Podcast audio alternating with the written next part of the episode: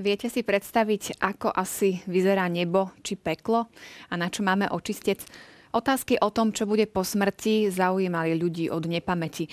Aj my dnes večer chceme trošku nahliadnúť do tajov posmrtného života a väčšnosti. Som rada, že ste pritom s nami. Dobrý večer.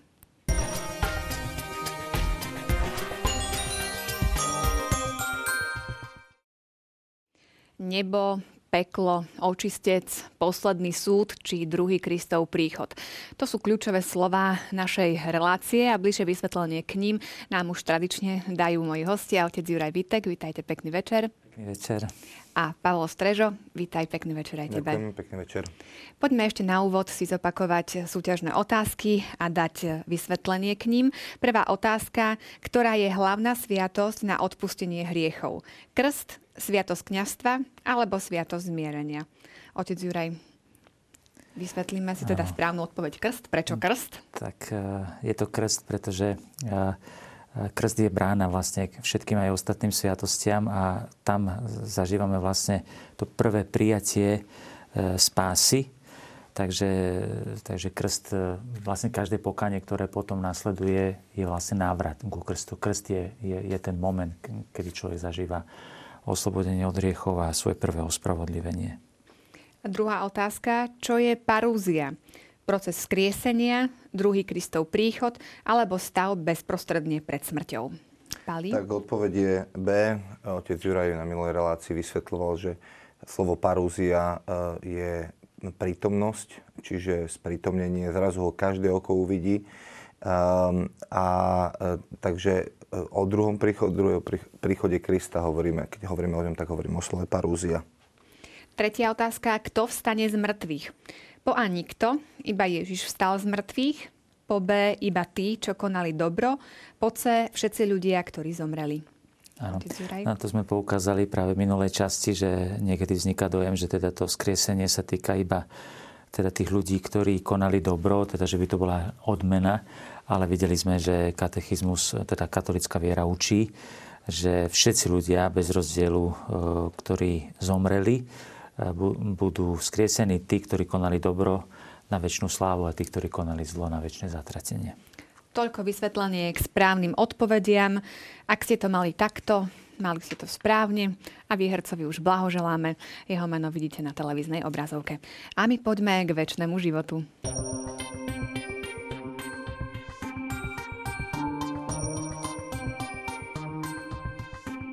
Každý človek hneď po smrti dostáva väčšinu odplatu vo svojej nesmrteľnej duši na osobitnom súde, ktorý stavia život človeka do vzťahu s Kristom. Alebo prejde očisťovaním, alebo hneď vojde do nebeskej blaženosti, alebo sa hneď na veky zatratí.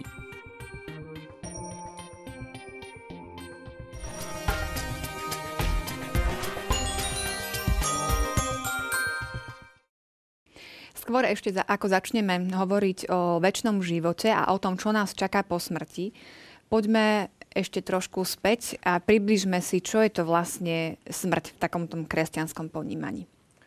Tak, e, pre nás kresťanov smrť znamená spánok. Ježiš hovorí, že Lazar zaspal, idem ho zobudiť. A, alebo dievča, ktoré zomrelo a Ježiš ho vzkriesil, tak hovorí, že spí. A oni ho vysmiali a on ju potom zobudil či aj v liturgii Veľkej noci sa hovorí, že Adam spí a Ježiš ho ide zobudiť. Takže pre nás smrť je len, že telo zaspalo a môj, môj život e, začína e, teraz iným spôsobom, nie týmto pozemským. Pre ľudí, ktorí nie sú kresťania, je smrť koniec, zúfalstvo. E, čiže katechizmus, keď vysvetľuje tú smrť, tak hovorí, že my už sme istým spôsobom zomreli tomuto svetu v našom krste. Čiže my ako kresťania sme zomreli a preto žijeme a tento svet chce žiť, aby nezomrel. Hej, či my to máme presne naopak. A smrť pre nás, kresťanov, znamená eh, hriech. Eh, smrteľný hriech, ktorý nás oddeluje od Boha. A preto to máme tak zadefinované, lebo Boh je život. A oddelenie od života znamená smrť. Takže kto je v smrteľnom hriechu, je mŕtvý pred Bohom. Eh, a, a kto zomrel, tak ten iba spí a raz bude zobudený. Áno, e, dôležité povedať isté, že kresťan má veľký nadhľad nad smrťou, ale to neznamená, že by kresťanská viera banalizovala smrť. Že ako keby to bolo akože nič. A my, pretože myslím si, že dnešný svet má tendenciu banalizovať smrť tým, že ju ignoruje. V podstate dnešný človek sa málo kedy konfrontuje so smrťou ako takou. Ľudia zomierajú v podstate v nemocnici, na prístrojoch, rodina to častokrát ani nevidí, dnešné deti ani nevedia, že, že smrť existuje.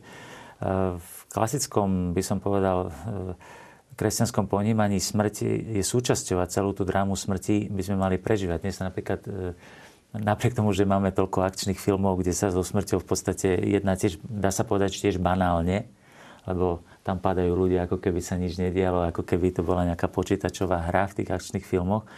A, ale paradoxné na tom je to, že, že sme toľko obklopení smrťou, ale s tou smrťou sa nekonfrontujeme dnes. Málo ktorý mladý človek dnes môže povedať, že videl zomierať človeka. Kedy si človek zomieral obklopený svojou rodinou a teda smrť bolo niečo, s čím sa konfrontoval a, a práve toto je zvláštne, že kresťanská viera nebanalizuje smrť. Ona jej čeli. E, smrť je skutočne niečo veľmi dramatické a sekularizovaný človek sa so smrťou vysporiadáva tak, že ju ignoruje. E, hoci teda akože teoreticky abstraktne vieme, že smrť jestvuje, a, čiže toto je veľmi dôležitá vec, že, že ju nebanalizujeme, pretože smrť je skutočne niečo veľmi dramatické. Znamená to skutočne veľmi dramatický, by som povedal, dôsledok hriechu. Tu by som povedal toľko, že hoci teda e, ľudské telo je prirodzene, je prirodzene smrteľné, tak niekto by mohol povedať, to nie je dôsledok hriechu, to je dôsledok biologickej štruktúry človeka. Učenie viery hovorí, že že keby nebol vošiel hriech do života človeka, tak by bol človek nesmrteľný, ale takým spôsobom, že by ho mimoriadná Božia, tzv. Mimo, mimo prirodzené dary, že to bol mimo prirodzený dar aj ľudí, prvých ľudí, ktorí boli stvorení, že Boh by bol uchránil pred smrťou. Ale mimo prirodzeným darom, hoci teda to naše biologické telo je prirodzene smrteľné, to je veľmi tiež zaujímavá vec. A, a teda chcem zdôrazniť to, že, že nebanalizujeme smrť, lebo je to niečo veľmi dramatické v živote človeka. A teda uh, uvedomiť si celú váhu smrti je tiež niečo, čo súvisí s kresťanskou spiritualitou. Napríklad svätý Ignác Zlojovský aj, aj v duchovných cvičeniach, ktoré dal ako prostriedok duchovného života, je uvažovanie nad smrťou jedno z prvých duchovných cvičení aj mnohí svetí, aj ďalšie, to svätý Filip Néry, svätý Dom Bosko, František Saleský, mnohí pre kresťanskú spiritualitu hovorili, že, že rozmýšľať nad smrťou je veľmi účinný prostriedok vnútorného obrátenia. Kresťan nikdy neba, nebanalizuje smrť. Rozpráva sa taká anekdota zo života svätého Filipa, ktorú veľmi rád používam, kedy taký mladý eh, teda študent práva, volal sa Francesco Zazzera, Eh, Zadzára prišiel za ním a, a, a svätý, svätý Filip sa opýta, no čo, ako sa možno, no tak študujem právo. A svätý Filip sa opýta, a potom, no tak keď doštudujem právo, tak keď pán Boh dá, budem, budem právnikom. A svätý Filip sa opýta, aha, super. A, a potom, no tak potom si otvorím nejakú prax právnickú eh, a, a potom, no tak potom sa stanem eh, teda možno aj sudcom, to by bolo výborné, keby som sa aj sudcom stal. No a potom, no tak potom sa ožením a potom budem mať deti, budem mať rodinu a potom, no tak potom mm, pôjdem aj na dôchodok a užijem si starobu a potom, no a potom jedného pekného dňa aj zomriem. A svätý Filip zvážnil a tak sa k nemu nahal, nahol a pýta sa ho s takou vážnou tvárou a potom. A na toho mladíka tak silne zapôsobil ten, ten rozhovor, že napokon sa správnik z neho nestal, zostal v oratóriu Sv. Filipa, zasvetil svoj život Bohu. Ale buďme spokojní, nevždy uvažovanie nad smrťou nás privedie k takýmto rozhodnutiam, ale aspoň e, práve to uvažovanie nad smrťou považovali títo svety za jeden dobrý spôsob, ako uvažovať nad, nad pominuteľnosťou života.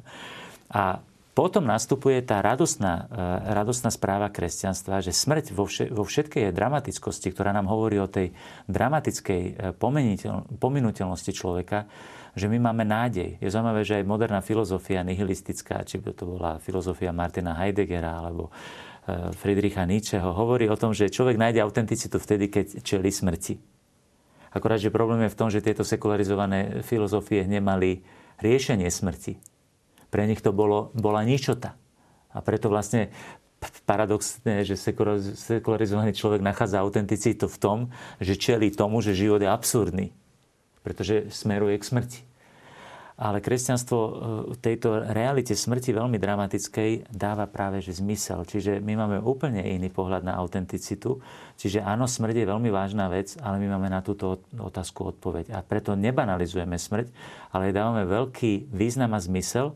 A preto potom aj katechizmus hovorí, že, že kresťanský pohľad na smrť je taký, že, že uh, by som povedal, že že dokonca svätý Pavol vyjadruje túžbu po smrti. Túžim zomrieť, a byť s Kristom. Čiže to už nie je, pre kresťana to nie je len strašiak, ktorý eh, by som povedal, jak niekedy predstavujú E, spiritualitu kresťanskú jedna rehola má takú, také moto, že memento mori, pamätaj na smrť a mať, mať e, lepku pred sebou a teda ako keby to kresťanstvo rozmýšľalo len, len nad smrťou ako nad niečím e, zvláštnym záhrobím a tak ja si pamätám, ja som teda konvertit, ako som to už párkrát spomenul, ja som mal z cintorína strach. A keďže kostol bol vždy pri, pri cintoríne, ja som mal aj z kostola strach, lebo mne sa to vždy dávalo dohromady práve s tou smrťou. Častokrát mnohé náboženstva sú práve e, nejakým spôsobom spojené s kultom mŕtvych, čiže s tým, s tým, s tým záhrobím je to vždy častokrát spojené, ale kresťanstvo ne, nepozerá sa na smrť takýmto spôsobom, pozera sa, e, by som povedal, radostným spôsobom ako, ako e, prostriedkom, ako bránou na stretnutie s Kristom, ktorý porazil smrť a ako to povedal, ako to povedal Stano Štepka v Radošinskom najemnom divadle, že kresťan sa môže pozrieť na smrť už takým veľkým nadhľadom, že povedať smrť, ty si tu smrť. čiže čiže mňa, mňa tá smrť nemôže vydesiť. Kde je, osteň, kde je tvoj osteň? Smrť hovorí svätý Pavol. Hej? Kde je tvoje víťazstvo? Pretože Ježiš zvíťazil. To je, to je ten najväčší asi problém každého človeka, ako sa vysporiadať so smrťou, lebo väčšinou ľudia majú strach zo smrti. Hej? Liste Hebrejom teraz našiel napísané, že a pretože deti majú účasť na krvi a tela. A on mal podobne spolúčasť na nich, aby smrťou zničil toho, ktorý vládol smrťou, čiže diabla. A vyslobodil tých, ktorých celý život zotročoval strach pred smrťou. Čiže posolstvo kresťanského života je to, že ty už nemusí byť zotročovaný strachom pred smrťou. A to je tá kľúčová otázka aj pre našich divákov, že, že mám strach pred smrťou, že keď uh, hovoríme, že rozmýšľať nad smrťou, že keby sme sa teraz zastavili a začali rozmýšľať o tom, že, že, že postavím sa pred Boha jedného dňa, že, že prináša mi to hrôzu a deje za strach, alebo je to tá túžba a očakávanie toho, že sa stretnem s tým, ktorého milujem a, a uvidím ho z tvár do tváre. Lebo to sú veľmi závažné slova, ktoré otec Juraj teraz citoval, že túžim už zomrieť. Eh, jeden kňaz eh, rozprával, že, že, že mu raz povedali, že, že má takú chorobu, že možno zomrie v nemocnici. A on hovorí, že ja som si vtedy uvedomil, koľko ešte chcem žiť že ja som si vždy hovoril, som tak kázal o tom, že áno, smrť, toto, ale potom zrazu som si uvedomil, že koľko ešte vo svojom živote chcem žiť a čo som ešte nestihol v živote a čo by som chcel stihnúť, e, sa mi to zrazu vyplavilo. Až vtedy, keď čelíme tvárou v tvár tomu, že, že, že zomrieť, či dokážem sa pomodliť úplne so, s celou vážnosťou, že túžim už zomrieť? Není to klamstvo skôr v mojich ústach, keď poviem, túžim už zomrieť, alebo, je to, alebo, alebo to preváži na to, že, že naozaj Ježiš, ja sa teším na to stretnutie s tebou, lebo to bude niečo vzácne, čo, prečo som sa narodil a prečo celý život som tu žil a, a k čomu smeruje celá moja podstata. A tu sa dostávame na, na hranu toho, že, že čo to vlastne, či sme uverili Evanieliu alebo neuverili. Ako teda e, zmeniť možno to zmýšľanie, aby to nebola pre nás taká katastrofa, ako Smrť, možno tá naša vlastná je jedna vec, smrť našich blízkych je tiež druhá vec, že možno aj v tomto smere, že ako sa pripraviť na tú vlastnú smrť a vedieť sa vysporiadať aj so smrťou možno niekoho blízkeho.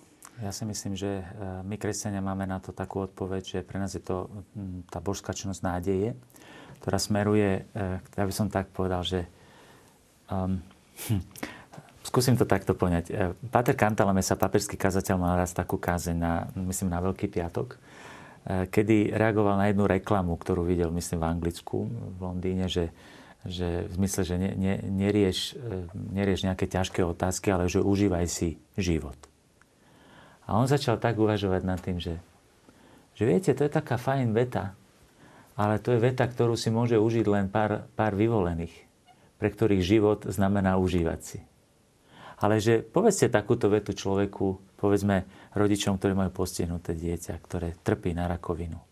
Povedzme. Hej? Povedzte, že, že nerieš a užívaj si život. že my vnímame, e, častokrát e, väčšinou má človek e, strach zo smrti vtedy, keď vníma, že tento život mu môže ponúkať všetko, všetko šťastie, ktoré, ktoré by človek chcel. Ale práve uvedomiť si pomenuteľnosť tohto života mi pomáha, by som povedal, potom tiahnutí po vykúpení môjho života.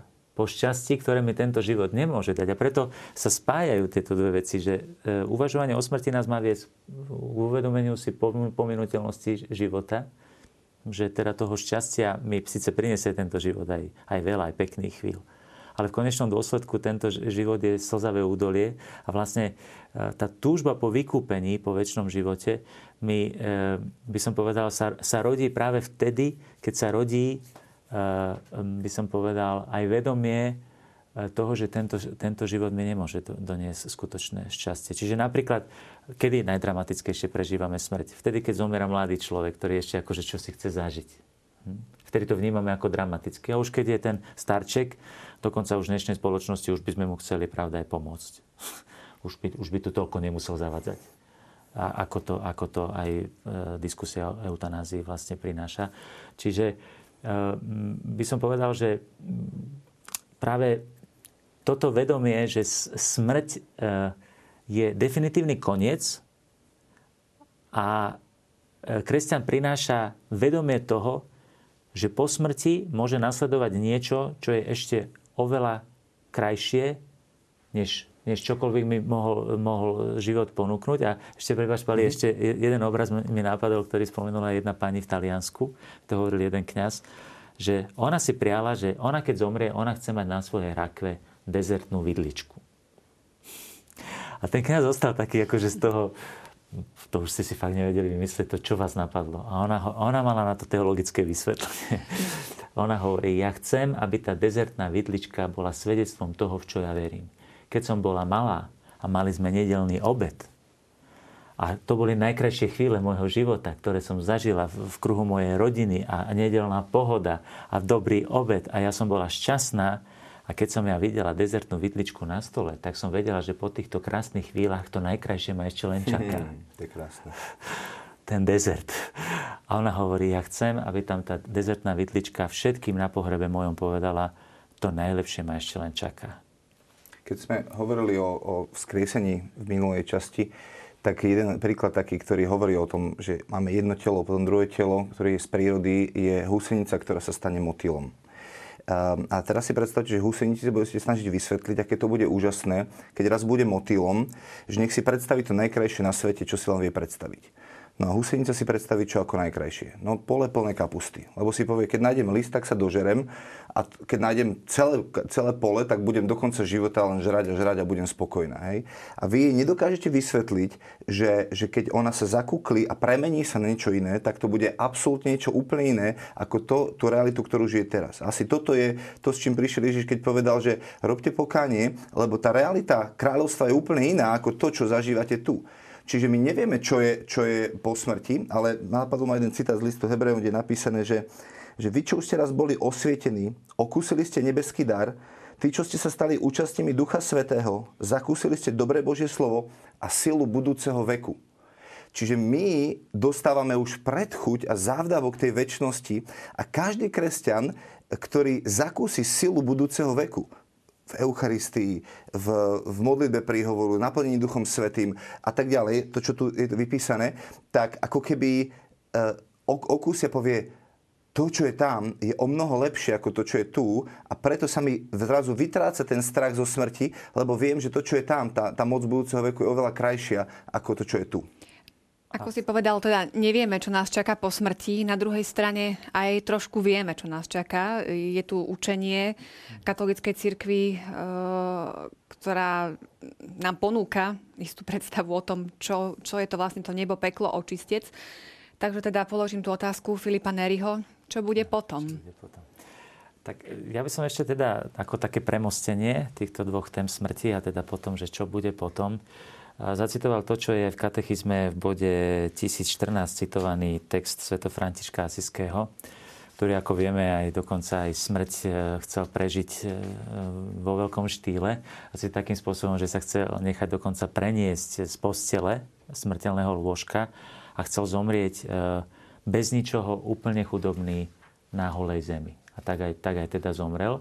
A v jeho, v jeho nádhernom speve na, na stvorenie sa nám zachovali tieto jeho nádherné slova aj o smrti, že buď pochválený môj pane za našu sestru, telesnú smrť, ktorej ani jeden živý človek nemôže uniknúť. Beda tým, čo zomrú v smrteľných hriechoch. Blažení tí, ktorých smrť nájde v tvojej najsvetejšej vôli, lebo druhá smrť im neuškodí. Pre kresťana otázka smrti je prvom rade tam je druhá kľúčová otázka. Nie, že či zomriem. Zomrieme všetci. Otázka je tá, ako zomriem. Aký zomriem. V akom stave zomriem. Svetý František povedal, že čoho sa bojím smrti, je len jedna vec. Aby som nezomrel v stave smrteľných hriechov.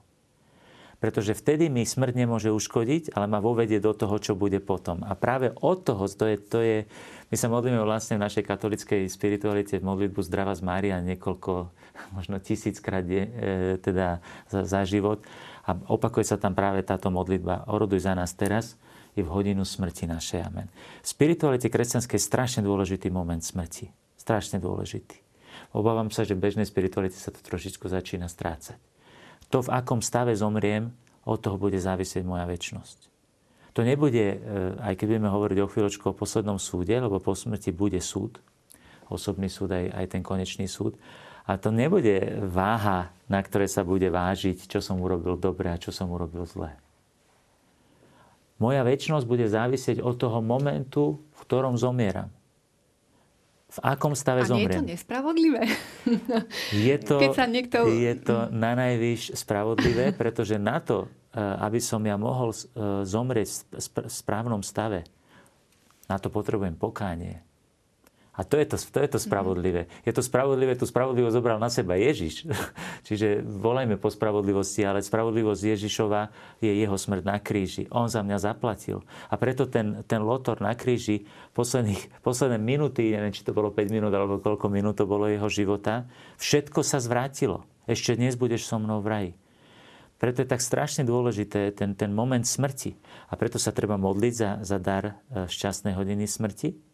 Treba sa na to pripravovať, lebo samozrejme nemôžem sa spoliehať na to, že však celý život budem žiť hriešne a potom, ako, potom budem spasený. To, to je ten druhý lotor, že to je ten obraz toho, že aj Ježiš hovoril, že ovce napravo, capy naľavo, lebo tam bol aj ten druhý lotor. Jeden robil pokánie, ale druhý preklínal Boha že, že aj pokánie, e, keď, keď človek celý život žije v hriechu, tak jednoducho um, v tej svojej zatvrdnosti ani potom nie, niekedy není schopný robiť pokánie um, a, a obrátiť sa na Boha. Vidíme ľudí, ktorí, um, ktorí... Ja mám jednu kamarátku, ktorá pracovala v Starobinci a dochovávala jedného človeka, ktorý um, um, bol z, z nacistickej rodiny a ona hovorila, že som nevidela človeka v takých ukrutných bolestiach ešte zomierať, ako, ako on preklinal Boha, nadával a, a ona hovorí, že celý život žil tak a jeho smrť potom aj tak vyzerala. Ako sa aj hovorí, aký život, taká smrť, ako je to len nejaké porekadlo, nejaká životná múdrosť, alebo naozaj to môžeme teda aj takto teologicky si vedieť Áno, súvis, súvisí to s tým, e, v teológii používame taký výraz, že habituálna milosť. To znamená, že to je milosť, na ktorú si tak povediať zvykneme, že to je určitý spôsob života, ktorý žijem. A teda aj keď takýto človek, ktorý je naučený žiť Božej milosti, padne, tak prvé, čo mu napadne, je, že povstane z toho hriechu. Jeden kaz mi raz rozprával, že, že mal takú haváriu, autohaváriu, že zostal vysieť s autom nad, nad priepasťou. A, hovorí, a hovoril to v súvislosti s tým, že teda akože, že, že vzbudiť si dokonalú lútosť pred smrťou, že teda aby sme boli pripravení. A on hovorí, že keď som tam vysel na tou smrťou, viete, čo mi ako, na to priepasťou, viete, čo mi prišlo na mysel ako prvé? Že vy si myslíte, že lútosť? Mne prvé napadlo, kto zaplatí tú škodu.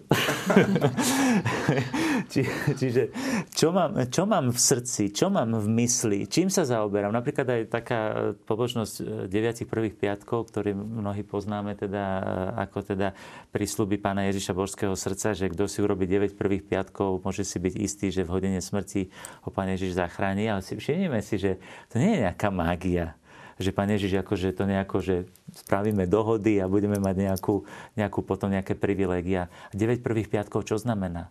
Znamená 9 mesiacov žiť, snažili sa trpezlivo žiť Božej milosti, zvykať si na Božiu milosť. Čiže aj tá pobožnosť sama o sebe je, vedie k vnútornému obráteniu, na, navyknutie si stávať z hriechu a tak ďalej. A potom môžem očakávať, že sa Pán Boh nado mnou zmiluje. Ale keď budem žiť takým spôsobom, že, že však ako to kričal aj ten zlý, zlý lotor na kríži, zachrán seba i nás, ale to bolo úplne v inom, v inom zmysle, že to bolo skutočne rúhavé, že to nebolo v tej pokore a dôvere. Čiže to je to spoliehanie sa aj na to Božie milosrdenstvo, čo sme hovorili áno, v minulej áno, relácii. Áno. Dobre, ešte by sa dalo opäť veľa o tom rozprávať, posuňme sa ďalej. E, čo je toto nebo, peklo, čistec? Ako si to máme teda predstavovať, ak vôbec sa to dá nejako predstaviť? Nebo je Ježiš. Hej. Kde je Ježiš, tam je nebo. Um, očakávame kráľovstvo a kráľovstvo bez kráľa nemôže fungovať. Takže kde je kráľ, tam je kráľovstvo. V Jánovi 17. kapitole v 3. verši Ježiš hovorí, a toto je väčší život. Hej. Čiže zadefinovať, čo je väčší život. Aby poznali teba, pravého Boha a toho, ktorého si poslal Ježiša Krista. Čiže on je nebo, to je tá, tá väčšiná bláženosť a túžba po ňom. On je ten život, po ktorom túžime. On je to svetlo, ku ktorému sa blížime. A preto Jan e, v prvom liste píše, kto má Krista, má život, kto nemá Krista, nemá život. Čiže tá matematika je jednoduchá. Ehm, ak, ak, ak mám Krista, som v ňom oblečený, tak už tu na zemi môžem začať žiť väčší život, ehm, ktorý sa potom preniesie do, potom do, do, do toho väčšného života, do neba. Keď to e, zoberieme v nejakých ak sa to vôbec dá, v nejakých fyzikálnych kategóriách, alebo ako by som to nazvala. Eh, ako si predstaviť eh, to nebo alebo peklo očistec? Je to nejaký stav, do ktorého sa dostaneme, alebo ako tam vnímať ten priestor, ten čas? Jednoducho, ako si tie kategórie nejako zadefinovať? Áno, toto bývajú najčastejšie otázky ohľadom neba. Keď sme sa s, eh, s Falkom rozprávali trošku pred, pred reláciou, tak uh, načrtol jednu veľmi zaujímavú vec, že je veľmi ťažko hovoriť o nebi ľuďom, ktorí nemajú skúsenosť s Bohom. Pretože budú si predstavať väčšinou to nebo... Uh, Ako také, pole plné kapusty. Napríklad, áno. áno teda cez tie, cez tie také, že by som povedal, že, že pozemské skutočnosti, ktoré nás nejakým spôsobom môžu naplňať. Samozrejme, že existujú predsa aj v tých pozemských skutočnostiach určité veci, ktoré sa na to podobajú. Pre mňa e, samozrejme takými, e, povedzme, ľudia, ktorí sú veľmi zamilovaní, ktorí sa veľmi majú radi. V tom, aj v tom naj, najvznešenejšom, najhlbšom slova zmysle, že povedzme aj manželov, ktorí spolu už prežili čosi, pretrpeli, podpúšťali si a tak ďalej po rokoch. A keď oni spolu prežívajú nejaký, nejaký veľmi intenzívny moment lásky, riešia oni to, čo je okolo nich. Hej, že mm, poviem to tak, že je to úplne jedno, kde sa nachádzajú. Nebo je tam, kde je táto láska, kde je ten stav duše, ktorý ma naplňa veľkou vnútornou blaženosťou. Z radosť, e, sme hovorili o parúzii ako o prítomnosti, v radosti z prítomnosti milovanej osoby. A toto môžeme aj túto prirodzenú radosť, ktorú môžeme, sú to také záblesky neba, GTH Faust zvolal postoj chvíľa si taká krásna, hej, že to sú tie momenty takého aj ľudského šťastia, ktoré sú len malými, malými momentami, ktoré nám trošičku naznačujú, čo je nebo. Nebo je v prvom rade hlboká prítomnosť. Hlboká prítomnosť, lebo len v prítomnosti zažívam tú veľkú blaženosť, lásky. Láska ma ponára do prítomnosti, preto nebo je parúzia v pravom slova zmysle, to, čo zažívame aj pri liturgii a tak ďalej, to sprítomňovanie ustavične. Preto napríklad Tereska, sveta Terezia z Lizie povedala, že keď kontemplovala hostiu, hovorí v Eucharistii, hovorí Ježišu, ty si moje nebo na zemi. Kde je prítomný Ježiš, tam je nebo. Preto aj keď sme, pamätáte si, keď sme hovorili o Ježišovom zostúpení do predpeklia, do, do, do podsvetia, tak práve tam nastalo nebo, pretože on ho tam priniesol. On, on, kde je Ježiš, tam je, tam je nebo. Takže je to v prvom rade prítomnosť, to nebo. Je to samozrejme v prvom rade stav, je to v prvom rade stav duše, ktorá je naplnená hlbokým poznaním. Najväčšiu radosť nám vždy prinášajú netelesné požitky. Napríklad radosť z objavenia nejakej pravdy. Zoberte si radosť z kontemplácie, aj intelektuálnej kontemplácie krásy. Zostaneme s otvorenými ústami, len tak čumieť vo vytržení, ponorený do, do, do, do prítomnosti, že čas prestane plynúť. Čiže je to intelektuálne videnie, tá kontemplácia, to je to, čo bude nebo. A potom je to e, ponorenie vôle do lásky, tá naplňa e, srdce. A teda toto všetko mi bude spôsobovať veľkú blaženosť. Čiže v prvom rade nebo je takýto stav duše, ktorá bude na, dokonale naplnená, pretože bude kontemplovať to najkrajšie a najväčšie, čo je a to je Božia podstata. A potom, s tým potom súvisí to, čo sa, vlastne čím sa končí aj táto kapitola, je, že nové nebo a nová zem. To bude potom pretvorenie úplne všetkého celého vesmíru, takže bude Božia prítomnosť bude presakovať úplne všetko. A to bude to, ja by som povedal, že, jak by som to nazval, že to bude tá kulisa.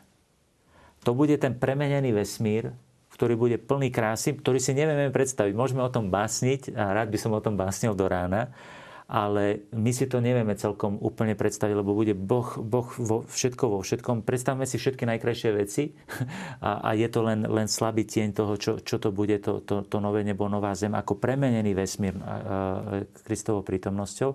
Ale to bude stále len kulisa toho najväčšieho šťastia, ktoré bude spočívať v hĺbke našej bytosti, v rozume a vo vôli. A peklo je presný opak tohoto? Peklo je, keď hovoríme, že Ježiš je život, tak bez Ježiša je smrť. Hej? Čiže um, opäť my si niekedy predstavujeme, že čertíci tam s vidlami uh, opekajú nejakého človeka na ražni. To je, to je veľmi zlý obraz toho, čo je peklo. Um, peklo je stav človeka, ktorý je pred sebevraždou, je tak zúfalý, je tak... Um, nemá nič zmysel, že si siahne na život a teraz si to predstavte, že to budete žiť ešte v horšom stave celú väčnosť. E, pretože nemáte nádej, nemáte život, nemáte svetlo, ste v depresii, v zúfalstve a preto tí ľudia si siahnu na život, lebo nič z toho nezažívajú. A teraz toto je niečo, čo, budú, čo budú ľudia zažívať celý život práve preto, lebo sa nerozhodli pre život, ktorý, ktorým je Kristus a vyvolili si smrť. A také nejaké predobrazy, ako keby neba, teda pekla, Ježiš napríklad dal o tom, o tom e, boháčovi a Lazarovi. A on hovorí, že, že, že prosil, že, že prosím ťa, nech omočí aspoň štipkou vody a nech mi ovlaží jazyk. Voda je opäť z, z, e, obraz Ducha Svetého, Božej lásky. Že, že ja túžim tak zúfalo po láske, po tvojej prítomnosti a nemám to. Hej? A som tu tríznený a, a Ježiš hovorí, že tam bude plač a škripanie zubami. A on hovorí, bohužiaľ, ty si si užíval na zemi, teraz máš opak, Lazar e, trpel, tak teraz je v lone Abrahamovom. A tak hovorí, tak pošli aspoň nejakých ľudí k, k mojim bratom, mám 5 bratov na zemi, nech, nech im povie, aké to, je, aké je to strašné tu na. Hovorí, majú prorokov, majú zákon, nech ich počúvajú. Nie otec Abraham, ale nech pošle, keď, keď stane niekto zo záhrobia, niekto z mŕtvych a ukáže sa im, vtedy uveria. A on hovorí veľmi zaujímavú vetu, Ježiš hovorí, že ak neveria zákonom prorokom, neuveria ani keby niekto vstal z mŕtvych. Čiže, čiže e, niekedy my vyhľadávame tie fa- fantastické nejaké veci, že, že taký zázrak a také zjavenie. Ak neverieme Božiemu slovu, ak neverieme tomu, čo Ježiš a Boh zjavil, lebo kresťanstvo je zjavené náboženstvo, čo Boh zjavil, tak my nebudeme nikdy veriť e, nejakým zjaveniam a nebudú nás viesť k tomu prenutiu k Bohu. Čiže Ježiš to vyjadril, bude tam plač a škripanie zubami, a ja si myslím, že si nikto z nás nevie predstaviť, aké to tam bude veľmi otrasné. No, zaujímavé, že svety skutočne veľmi farbiste opisujú peklo. Ja mám pocit, že e, najlepšie peklo rozumie e, človek paradoxne, ktorý je najbližšie k Bohu. Lebo hovorí katechizmus vo viacerých bodoch, hovorí, že hlavnou, hlavným trestom za teda pekla bude väčšné, tu je to v bode 1035, hlavný trest pekla spočíva vo väčšnej odlučenosti od Boha, lebo jedine v ňom môže mať človek život a bláženosť, pre ktoré bol stvorený a po ktorých túži. Čiže zase človeku, ktorý nemá nikdy žiadnu skúsenosť s Bohom, je veľmi ťažko opísať v celej dráme peklo. Problém je v tom, že po smrti človek bude mu jasné, tak to, čo mu teraz ešte úplne nie je jasné, že Boh je cieľom jeho života a že tá nekonečná, neuhasiteľná túžba po šťastí, ktorá je v ňom, je Boh sám. A on si bude vedomý, že bude od tohto svojho cieľa, pre ktoré celá jeho bytosť kričí potom v tejto túžbe po šťastí, bude nenaplnená. Bude väčšine odlučený od tohto Boha. Táto jeho túžba po šťastí bude väčšine e, neuspokojená. Bude si vedomý toho, že za to môže sám, že to je jeho rozhodnutie. A problém je v tom, že si nebude aj tá najhoršia depresia, ktorá sa niekedy končí smrťou, lebo si človek e, siahne na život, sa nebude môcť končiť, pretože si nebude môcť siahnuť na život. A bude si vedomý, že, to je, že sa to nikdy neskončí. A samozrejme, že to bude najväčšia trízeň v tej naj, najväčšej hĺbke ľudského srdca, pretože tam, tam je tá túžba po šťastí, ale samozrejme aj to vzkriesené telo, ktoré bude, bude trpieť práve, že oheň sa používa ako, ono aj ten, ten obraz s tými čertíkmi, ktorí opekajú, není úplne, že úplne odveci, len je strašne zjednodušený samozrejme, pretože uh, učenie viery hovorí, teda vidíme to u mnohých učiteľov církov, mnohých svetých, ktorí hovoria, že, že aj navzájom si budú tí, ktorí budú zatratení, teda aj diabli a teda aj zatratené duše, oni si budú navzájom aj ubližovať. Veď sa stačí pozrieť, akú máme spoločnosť a to ešte sú len, to je len predpeklie. to je len predpeklie, jak si ľudia dokážu ubližiť, jak si dokážu závidieť. Jak si, eh, a potom je veľmi, veľmi dôležité, že v tom, v tom, v tom pekle eh, eh, budú trpieť ľudia tým, tými hriechmi, ktoré páchali. Lebo častokrát my sme ovocím toho, čím, čo, čo sme robili. Častokrát vidíme, že povedzme taká závisť. Závisť je jeden z kapitálnych hriechov, a je to jeden z najzbytočnejších hriechov, pretože závisť mi nič neprináša, len jednu jedinú vec. Trízen duše. Človek, ktorý je závistlivý, bude trpieť tou závis- závisťou. Bude ho to zožierať. Človek, ktorý je sebestredný, bude žiť v obrovskej samote vnútornej, pretože e, tá jeho sebestrednosť sa otočí proti nemu a spôsobí jeho samotu. Čiže, a potom samozrejme fyzické utrpenie, pretože samozrejme to telo, ktoré bude vzkriesené, bude narušené hriechom, E, tak ako to, to skriesené telo, ktoré bude oslávené, bude plné Božej slávy, plné harmónie, tak to, to, to, to zatretené telo bude veľmi trpieť. Poďme teraz k očistcu.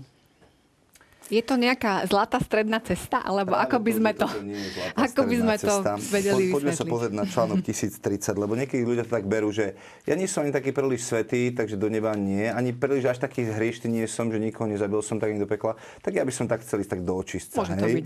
Ale toto je, toto je veľmi zlé uvažovanie, lebo článok 1030 hovorí, že tí, čo zomierajú v Božej milosti a v priateľstve s Bohom, ale ešte nie sú dokonale očistení, hoci sú si istí svojou väčšnou spásou, podstupujú vo svojej, po svojej smrti očisťovania, aby dosiahli svetosť potrebu na to, aby vošli do nebeskej radosti. Čiže tie atribúty tam sú veľmi jasné a sú také isté, ako keď pri nebi máte. Lebo keď sa hovorí o nebi, 1023 hovorí, tí, čo zomierajú v Božej milosti a v priateľstve s Bohom, ale sú dokonale očistení. A títo zomierajú Božej milosti a v priateľstve s Bohom, ale ešte nie sú dokonale očistení, hoci sú si istí svojou väčšinou spásou. Čiže my vy musíte vedieť, či idete do neba alebo do pekla, a to viete veľmi jednoducho. Kto má Krista, má život, kto nemá Krista, nemá život. Ehm, keď máte, hm, keď e, pán Ježiš hovorí e, v, v, v Jánovom evanieliu v 5. kapitole, čakajte, ja to hneď nájdem, tak on hovorí takú zaujímavú vec, ako keby negoval e, to, že existuje nejaký súd. A on hovorí, že neviem to teraz rýchlo, aha, Amen, amen, hovorím vám, kto počúva moje slovo a verí tomu, ktorý ma poslal, má väčší život a nejde na súd, ale prešiel zo smrti do života. Ako keby Ježiš negoval to, že bude nejaký súd, ale my, keď tu budeme čítať katechizmus, tak budeme hovoriť o osobitnom súde a o poslednom súde.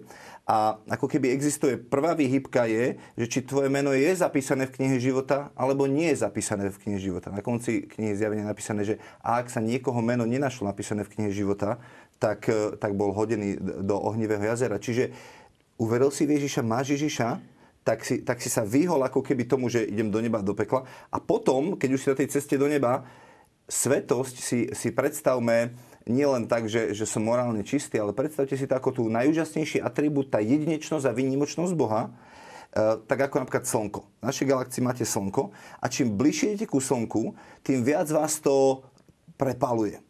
A až tak, že keď budete veľmi blízko, tak vás to zničí. E, čiže čokoľvek nie je čisté a sveté, tak v, hoci slnko dáva život, tak čím prídete bližšie, tak vás to zničí. A preto potrebujete byť zakrytý.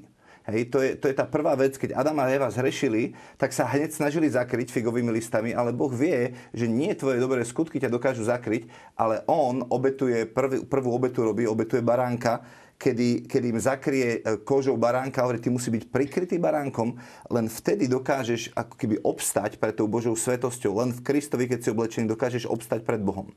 Čiže všetko to, čo ako keby nie je ešte očistené, potrebuje byť očistené, aby ma to nezničilo, ale ja už som na ceste e, k otcovi, už viem, že sa s ním raz stretnem. Ak tomu správne chápem, je očistiť nejaký dočasný stav, a potom sa rozhodne teda, že či bude to nebo peklo, alebo respektíve teda inak sa opýtam, uh, môže ísť niekto priamo do pekla, alebo ide najskôr do očistca a keď sa neočistí, tak akože už teda to, nie, ako to výbor, chápať? Výborná, výborná otázka. Nie, nie, nie. E, tí ľudia, ktorí sú v očistci, skúsim to dať do takých teologických e, pojmov. Do očistca sa dostanú sveté duše. Do očistca sa dostanú duše, ktoré zomreli v posvedzujúcej milosti, v stave posvedzujúcej milosti, ale poškvrnené e, všednými hriechmi a dôsledkami hriechov. To znamená, že je v nich vnútorný neporiadok, ktorému hovoríme náklonosť k hriechu alebo žiadostivosť. To sú tie tzv. časné tresty, ktoré spôsobujú, že, že v človeku zostávajú ešte neporiadky. Ale to sú sveté duše. V očistci sú sveté duše, ktoré majú istotu spásy. Oni sú si isté. Oni majú nádej to, to im dáva, by som povedal, že e, to očisťovanie sa veľmi podobá na peklo, ale podstatná, podstatný rozdiel je v tom, podstatný rozdiel je v tom, že oni sú spojení s Bohom a teda to najväčšie utrpenie tam nie je. Pretože oni sú v láske, v láske sú spojení s Bohom, oni v nádeji očakávajú väčšie vykúpenie, lebo sú si istí o tom, že budú vykúpení a teda e, musia len prežiť to, to, to vnútorné očisťovanie, o ktorom aj ktoré naznačoval Pali. To znamená, že e, to sa vždy skončí v nebi. Očistiť sa vždy skončí v nebi. Čiže to je pre nich, to, to je, by som povedal, že veľmi, veľmi stav plný veľkej nádeje. Svetý Jan z Kríža hovorí, že že tento očistcový plameň sa veľmi podobá na všetky e, skúšky a očisťovania, ktoré prežívame tu na Zemi, len hovorí, že tu na Zemi je to všetko oveľa menej bolestivé, než to bude v, pek- e, než to bude v očistci. Čiže oplatí sa radšej to prežiť tu. tu a, na Zemi, áno. áno, veľmi by som chcel ešte počiarknúť jednu vec, že nauka o očistci, katolická nauka o očistci, je v podstate len vnútorným dôsledkom katolickej náuky o tom, že každý pokrstený je povolaný k svetosti. Lebo v nebi nebudú normálni katolíci a svetí. V nebi budú len svetí. A očistec hovorí o tom, že keď sa nedosiahnem svetosť tu na zemi, tak ju budem musieť ešte e, prežívať v očistci. A teda to nás má všetkých provokovať zaujímavé aj počas teda dušičkového obdobia e, okolo Sviatku všetkých svetých. Tieto dve veci sú veľmi spojené. Prvého je všetkých svetých a druhého sú dušičky. A, a vnútorné, k vnútornému obrateniu sme povolaní, že môžeme získavať od, úplné odpustky za zomrelých, ak budeme odputaní aj od všetného, od všetného hriechu. Čiže nás to pozýva k veľkej svetosti. Toto, toto, je, toto je veľmi dôležité. A ja by som sa ešte ale predsa nechcel vrátiť k tomu peklu, lebo som to tak, taký farbistých e, farbách, aj Pali a ja sme to tu opísali. A teraz nás budú mať za apokalyptických jazdcov, ktorí teda... Problém je v tom, že sa nezbanalizuje aj peklo. Hej. A my ho, kresťanská viera ho nikdy nebanalizovala. Ani katechizmus a ani v 21. storočí. Nie sme, zo stredoveku sme v 21. storočí, ale Ježiš je ten istý včera, dnes a na veky. O pekle hovorí Pán Ježiš. O pekle nehovorí, zaujímavé, že starý zákon hovorí málo o pekle. O pekle hovorí najmä Pán Ježiš. Hovorí o neuhasiteľnom ohni. Pán Ježiš veľmi, veľmi farbistým slovníkom hovorí o pekle. A tu by som chcel povedať, že my nie sme ohlasovateľmi pekla. Peklo je pravda viery, lebo to je realita, to je skutočnosť, to je reálna hrozba. Ale kresťanstvo je v prvom rade ohlasovaním spásy.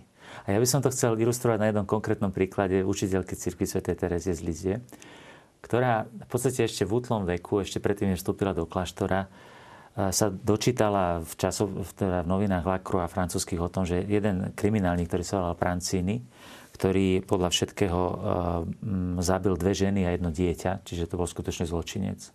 Aj, že to nie je nejaký ako, akože chudák, zlý človek, ale to je, to je skutočný vrah. A ona si vzala do hlavy, že ona ho za každú cenu dostane do neba. Ale on nemal žiadne známky pokánia. A Tereska bola taká silná, e, opisuje to tak, že chcela som za každú cenu zabrániť, aby sa dostal do pekla a aby som to dosiahla, použila som všetky možné prostriedky dala za ňou obetovať svetú omšu, modlila sa za ňou. Dokonca si ani nedávala žiadne podmienky, že ani sa nemusel, ona si bola, hovorí, ja si budem istá, že sa dostane do neba, že bude spasený, aj keď sa nevyspovedá.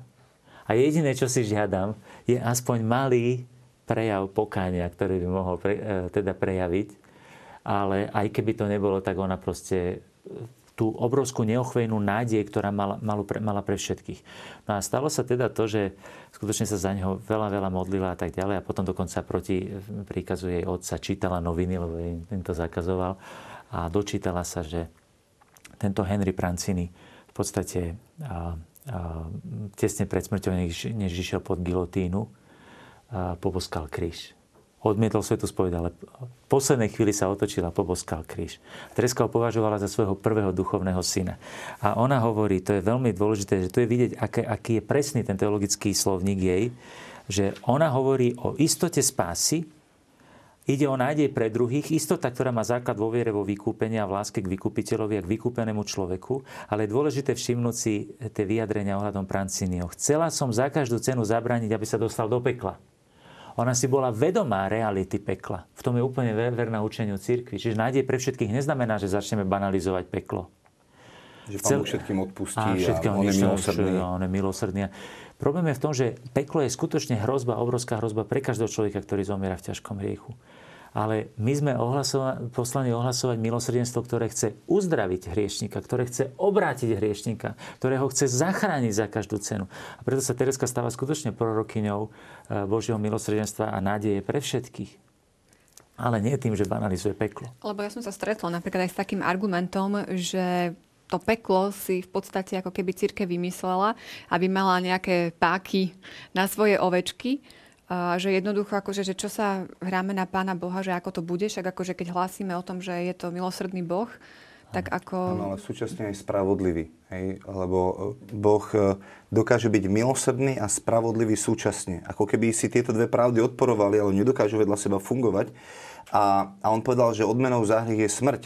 A preto každý, kto, kto urobil hriech, musí zomrieť. Čiže Boh má tú dilemu práve, my nehovoríme, že ty pôjdeš do pekla, my hovoríme, niekto už si za teba tú smrť okúsil, niekto si to vyžral za teba, to je Ježiš a ty môžeš mať väčší život, um, uh, ktorý, ktorý prúdi z Krista a nie z toho, že ty si dosť dobrý.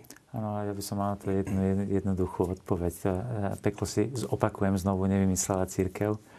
Ježiš o ňom bez pochyb hovoril a veľmi veľa o ňom hovoril. Čiže církev je nositeľkom zjavenia, ktoré, ktoré jej dal Ježiš a Božie slovo jednoducho potvrdzuje, že, že peklo je reálna hrozba.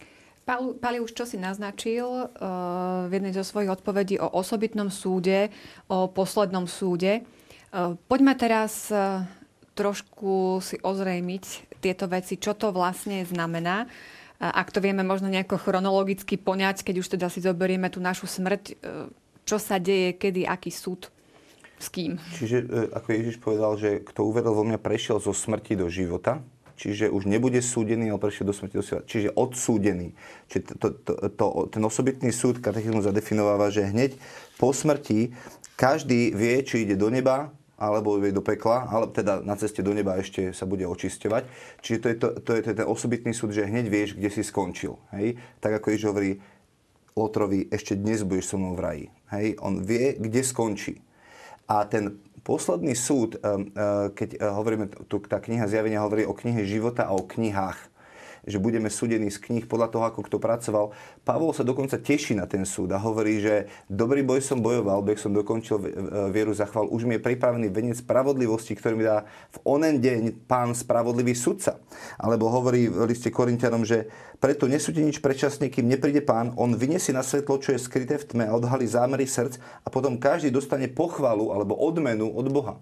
Čiže ten súd je pre niekoho odmenou, a za to, ako pracoval. A pre niekoho je to, že mu to zhorí, lebo v kapitole 3 predtým hovorí, že dielo každého vyjde najavo a zjaví to oheň. A hovorí, jeden stavia zo zlata, druhý z drahých kameňov, tretí z dreva a zo slamy. A oheň vyskúša, lebo náš Boh je ohňom stravujúcim, či to zhorí alebo nie. A on hovorí, ty sa zachrániš, lebo si staval na, na podklade, ktorým Ježiš, ale otázka, za akými motivmi si staval. Hej, Pavol to uh, hovorí na viacerých miestach, že, že, že ten posledný deň zjaví úmysly srdc. Niekto mohol vystavať krásnu stavbu a jeho život vyzerá duchovne, ale celému to zhorí, lebo to nerobil z lásky pretože ten motív nebol dobrý. Čiže každý dostane odmenu na základe toho, ako pracoval a preto niekto, kto mohol sa zdať, že veľa urobil a niekto, e, matka v domácnosti, ktorá sa stala z láskou o svoje deti, môže, môže vystavať nádherný dom zo zlata a niekto ešte väčší zo slamy, ale celý mu zhorí. Hej, čiže čiže ten, ten, ten, keď sa otvoria knihy a budeme súdení, tak to znamená aj to, že príjmeme odplatu za to, ako sme pracovali. A otec Juraj hovoril o tom, že už tu na zemi potrebujeme ten očistec si odpíkať práve v tom, že napríklad Žalm 139 končí takýmito slovami David, že Bože, skúmaj ma a spoznaj moje srdce a vidť, či idem dobrou cestou a veď ma cestou väčšnosti. A ja vždy, keď som sa modlil úprimne túto modlitbu, tak nastal rachot na najbližšie mesiace v mojom živote. Skutočné trasenie, že Boh, keď predstavte, že poviete Bohu, Bože, skúmaj ma. A, a, a ak tam niečo nie je v poriadku, tak to odstraň. Boh miluje takúto modlitbu lebo on hneď sa do toho pustí a začne čistiť, aby, eh, aby sme prinášali, odmenou za prinášanie ovocia je čistenie. Jan povedal, eh, pán Ježiš hovorí, že kto prináša veľa ovocia, toho Boh čistí, aby ešte viac ovocia prinášal. Čiže odmenou za ovoci není to, že teraz si vyložím nohy, ale, ale Boh chce, nás chce prečistiť, aby sme ešte viac ovocia prinášali. A, a čiže, čiže, čiže e, ak tu na tejto zemi hľadáme Boha, hovoríme, Bože, skúmaj ma, moje motívy, to, ako robím veci, o to viac tej odmeny potom v tom e, druhom živote príjmeme. Ono je zaujímavé, že koľko masiek nosíme v živote. Každý starostlivo skrýva, povedzme, svoju zraniteľnosť, mnohé veci, aj tie umyslíš. Každý sa snaží prikrášliť, čo e, robí a tak ďalej. Keď hovoríme o, o čomkoľvek, tak tých masiek máme strašne veľa. Ja koľkokrát to vidím aj ako kňaz, keď povedzme človeku, poviem niekedy aj, aj teda nepríjemnú pravdu, som sa stretol s tým, že ten človek sa doslova zvíjal. Hm. To nechcel počuť. To nechcel počuť, že to odhalenie tej pravdy, však aj my sami to koľkokrát, skutočne zažijeme, ak pán naznačil, že koľkokrát modlitbe, keď nás Boh usvedčuje, ak nás Duch Svetý usvedčuje z nášho hriechu, že jak sa zvíjame jak hady, len aby sme sa tomu vyhli, pri tom osobitnom súde tam nebude čo skryť. Tam, všetky, tam zostaneme sami so sebou presvetlení rentgenom Božej pravdy a nebude možné nič, nič ukryť. A to bude veľmi, e, samozrejme, veľmi bolestivá vec. A potom ešte by som povedal, že na, na, na to približenie toho, toho, toho posledného súdu, um, Všimol som si v kinematografii v súčasnej, aj teda aj v románoch, že sa veľa hovorí o konšpiráciách. Čiže že konšpirácie v zmysle všetko je inak. Povedzme Dan Brown, hej, áno, katolická církev toto a toto učí a všetko sa ukáže, všetko je inak, lebo to, to potomstvo to je vlastne syn Márie Magdalény a potom proste všetko, o, veľké odhalenie. Tak ja by som povedal, že ja sa na to teda teším na konci sveta, bude veľké odhalenie, kde sa všetko odhalí, všetky historické súvislosti, všetky tajomstvá, všetky e, súvislosti e, politické, spoločenské, teraz kto čo urobil, kto s čím, čo s čím súvisí. Nič nezostane skryté, všetko bude presvetlené, celá história bude presvetlená Kristovou pravdou, pretože Kristus je pravda. A to bude deň veľkého odhalenia a to bude aj deň veľkého odhalenia, tak vždy nechcem to tak zlomyselne, ale by som povedal, kde sa ukáže, že všetky tie konšpirácie sú konšpirácie a ukáže sa tá pravda, že Ježiš je pravda. A ja to tak úsmevne hovorím, že vtedy, sa, vtedy zažiari aj naplno tá katolická pravda, o ktorej toľko rozprávame, lebo my sa snažíme tiež len, ako to stále opakujem, v bázni sa jej dotknúť, uchopiť ju, ale tam celá tá pravda sa naplno ukáže a ukáže sa e, definitívny, e, by som povedal, stred dejín, ktorým je Ježiš Kristus. Čiže ja si to tak teraz zhrniem, či som to správne pochopila. Po smrti sa teda bezprostredne rozhodne o tom, či pôjdeme do neba, do pekla alebo do očistca. Tam potom budeme čakať na ten druhý Kristov príchod. Tí, ktorí budú na zemi, čiže ešte nezomreli, pre nich zrejme ten posledný súd bude zároveň aj tým osobitným súdom, že tam sa potom rozhodne, že kam pôjdu a kde teda strávia tú svoju väčnosť. Čo sa týka očistca, čakajú tie duše v očistci až do posledného súdu, alebo je tam tá možnosť, že aj skôr sa môžu dostať do neba? Áno. Vzhľadom na to, že duše v očistci sa nenachádzajú úplne v časopriestore, pretože sú oddelené od tela, sú to duše, tak existuje tam určitá postupnosť. Mohli by sme hovoriť aj čas, ale je to také, by som povedal, veľmi ťažko uchopiteľné našimi pojmami. V stredoveku vymysleli pre takýto čas aj také nový výraz, že evum sa to nazývalo, teda, že určitá postupnosť tam je. Teda oni tam nejaký, povedzme to v úvodzovkách, čas môžu zostať a nie všetci rovnaký čas. Ale v kategóriách času o tom hovoriť je veľmi, veľmi náročné. Čiže my, toto sú veci, ktoré nemáme presne zadefinované aj teologicky, že že um, ktoré duše, povedzme pri príchode pána Ježiša v druhom a pri tom poslednom súde, že ešte budú očistci. Ale ja si to bez problémov viem, viem predstaviť tak, že keď bude apokatastáza, apokatastáza, keď bude parúzia, keď bude ten, ten Ježišov druhý príchod, to jeho definitívne zjavenie, tak e, ja si to predstavujem teda takým spôsobom, že to všetko bude urýchlené, že to bude, by som povedal, bude vysoká teplota. A teda v tomto zmysle to bude ten moment definitívnej pravdy, definitívneho očistenia aj teda tých duší, ktoré budú v očistci. Takže Tešíte ťažko... sa na ten posledný súd? Uh, s bázňou, ale teším. Podobne, podobne. Ja myslím, že tam musia byť obidve tieto veci Myslím, že by tam mala byť bázeň. Eh, bázeň zbudzujú moje hriechy, tie zbudzujú bázeň, ale nádej na vykúpenie a na to, čo je cieľom nášho života, čo bude spôsobovať aj vykúpenie mojich hriechov a moj, mojej duše a všetkého, čo mi chýba, eh, tak prosím o to, aby som stále bláznivejšie potom túžil. Tak teda môžeme to myslím ukončiť tak, že žijeme amen. tak, aby amen. sme sa mohli tešiť a naozaj to amen za tým krédom dávame dnes. Ja vám veľmi pekne ďakujem. No a tradične sú to ešte súťažné otázky. Čo sa udeje hneď po smrti? To je prvá otázka. Po A. Ježiš bude súdiť všetkých živých aj mŕtvych. Po B. Čaká nás nebo, peklo alebo očistec. A po C, každý zosnulý bude v očistci očakávať slávny Kristov príchod. Druhá otázka. Prax modliť sa za zosnulých sa opiera o učenie. Po A o nebi, po B o pekle, po C o očistci. Tretia otázka. Koho čaká vzkriesenie? Po A iba tých, ktorí zomreli bezprostredne pred posledným súdom, po B iba tých, ktorí čakali na vzkriesenie v nebi, po C všetkých mŕtvych, spravodlivých i nespravodlivých. Toľko otázky z dnešnej relácie a našu adresu poznáte. Tešíme sa na vaše odpovede.